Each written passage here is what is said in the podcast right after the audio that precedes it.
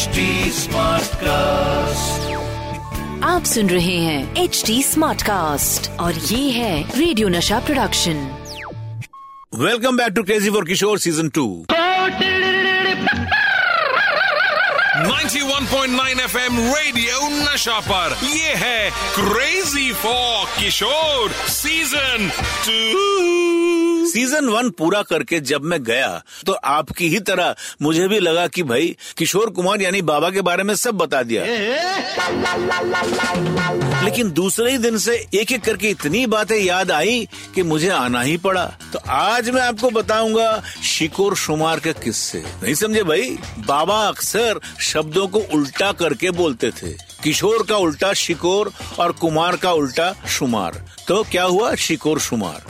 और सिर्फ अपना ही नहीं, बहुत से लोगों के नाम उलट फेर किए थे बाबा ने। बाबा ने सबसे ज्यादा बदले थे म्यूजिक डायरेक्टर की जोड़ियों का नाम। जैसे कल्याण जाजी को कहते थे कैलॉन्जिया लॉन्जिया, लक्ष्मीकांत प्यारेलाल को बोलते थे लक्ष्मीकांतू प्यारेलू, शंकर जयकिशन को कहते थे शंकरू जयकिशू। इन सारे नामों के पीछे एक कहानी है। ये आदत इसलिए थी क्योंकि बाबा सबको ऑब्जर्व करते थे और उसी हिसाब से उनके नाम भी रख दिया करते थे। जैसे 1972 साल में मैं जब पिताजी के साथ पहली बार अमेरिका और इंग्लैंड गया था, तो इंग्लैंड में हम घूम रहे थे, ट्रेन से सफर कर रहे थे, म्यूजिशियंस भी थे साथ में हम। उसमें एक फॉरेनर औरत कहाँ से आ गई पता नहीं, लेकिन वो हर म्यूजिशियंस के साथ, कभी इसके साथ जाके बैठ जाए, कभी उसके साथ बैठ जाए, मतलब शी वॉज एवरीवन्स गर्लफ्रेंड। तो ये पिताजी ऑब्जर्व कर रहे थे। उसके बाद उन्होंने मुझे कहा कि ये कौन है, बोले ये है, बोला इसके साथ घूम रहा है, बोला तो इसका तो नाम रखना चाहिए क्योंकि ये तो सबको लूट लेगी। तो उन्होंने नाम रख दिया, इसका नाम मैं रख रहा हूँ क्या, लुटारू ललना।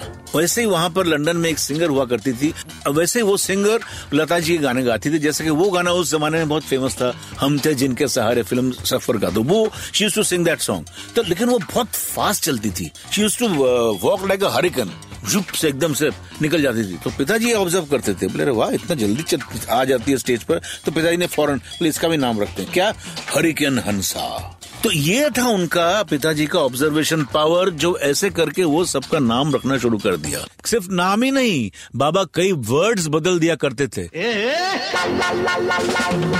जैसे प्राण साहब और बाबा जब भी एक दूसरे को देखते थे, दूर से चिल्ला कर कहते थे अबे फाले, दोनों स को फ कहते थे, यानी कि अबे साले, अबे फाले। और जैसे कि ऐसी की तैसी, वो दोनों कहते थे ऐसी की तैसी। प्राण साहब की बात से एक और किस्सा याद आया।